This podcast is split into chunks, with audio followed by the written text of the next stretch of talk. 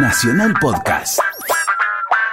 Hola, soy Eduardo Anguita y esta columna que te propongo escuchar se llama Pasado Presente. Arsat, el cielo por asalto. En el mayo francés, los jóvenes estudiantes y trabajadores que salieron a la calle tenían consignas tales como sea razonable, pida lo imposible o vamos al cielo por asalto. Muchísimos años después, casi cuatro décadas después, es habitual pensar en que la Tierra está rodeada de satélites y nosotros que usamos un teléfono, un dispositivo móvil que nos permite tener textos, imágenes, estamos habituados a pensar que hay un satélite que se ocupa de las señales. Pues bien, hace muy pocos días un satélite, el ARSAT-3, nos generó un conflicto. ¿Por qué? En la Argentina, en los años 90, se logró que la Unión Internacional de Telecomunicaciones le diera en el espectro a la Argentina dos posiciones orbitales geoestacionarias, que son aquellas que permiten tener satélites que iluminen, pero que se van moviendo en la misma línea de dirección de donde está la Argentina. Muchísimos años después, Néstor Kirchner, en 2007, dijo, podemos perder esas posiciones orbitales de modo tal que pongamos manos a la obra y hagamos Argentina satelital. Así surgió la empresa ARSAT. Esa empresa no solamente se iba a ocupar de que los satélites estuvieran en algún momento en esa posición otorgada por la Unión Internacional de Telecomunicaciones, sino también que iba a encargar el diseño y la fabricación. ¿Y a quién se lo encargó? A INVAP, que quiere decir investigación aplicada, una empresa que fue pergeñada, pensada a principios de los años 70 en Bariloche, allí donde está el Instituto Balseiro, allí, muy cerquita, se hizo esta empresa que con el correr de los años no solamente fabrica productos que se consumen en la Argentina, sino que se ha presentado y ha ganado licitaciones en Australia, en Argelia, en Canadá, mm, fabricando distintos productos, ¿eh? desde eh, reactores nucleares de laboratorio hasta precisamente satélites. En 2013 y 2015 se pusieron en órbita y están funcionando ARSAT 1 y ARSAT 2.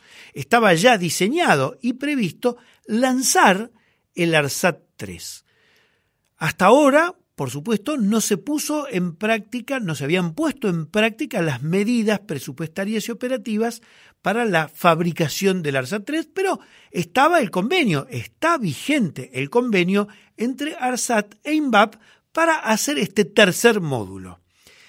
La novedad fue que el gobierno de Mauricio Macri decidió poner, entrar por la ventana o tirar desde el cielo a una multinacional con sede en los Estados Unidos que se llama Hughes. Hughes es una de las grandes empresas, en realidad pequeña de tamaño, pero que ha participado en la fabricación y está en la operación de cientos de satélites en distintos países del mundo.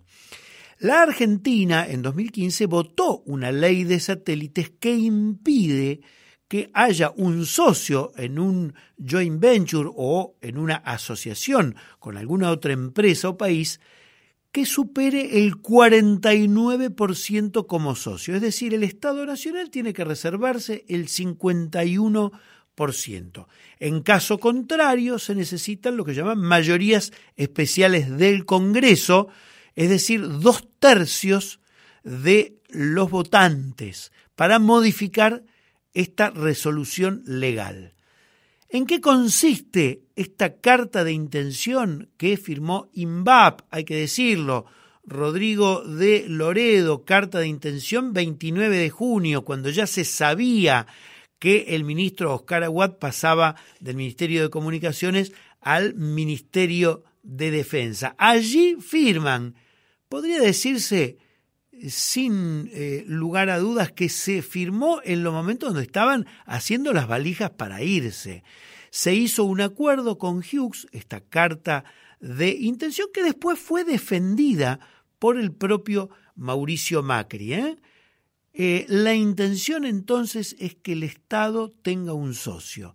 La argumentación del Ejecutivo es que el dinero de los argentinos sirve, pero, perdón, el dinero de los argentinos sirve en todo caso en la comercialización de ARSAT. No hay buenos comercializadores en la Argentina, no hay una cantidad de gente que trabaja en investigación aplicada o en marketing de emprendimientos tecnológicos y satelitales como para vender la capacidad de los transponder de ARSAT 2 o eventualmente los de ARSAT 3, en un país donde la desocupación trepa, donde los talentos se los encuentra por doquier, no tenemos la posibilidad de recurrir a lo nuestro. Esto no es ser enemigo de lo extraño.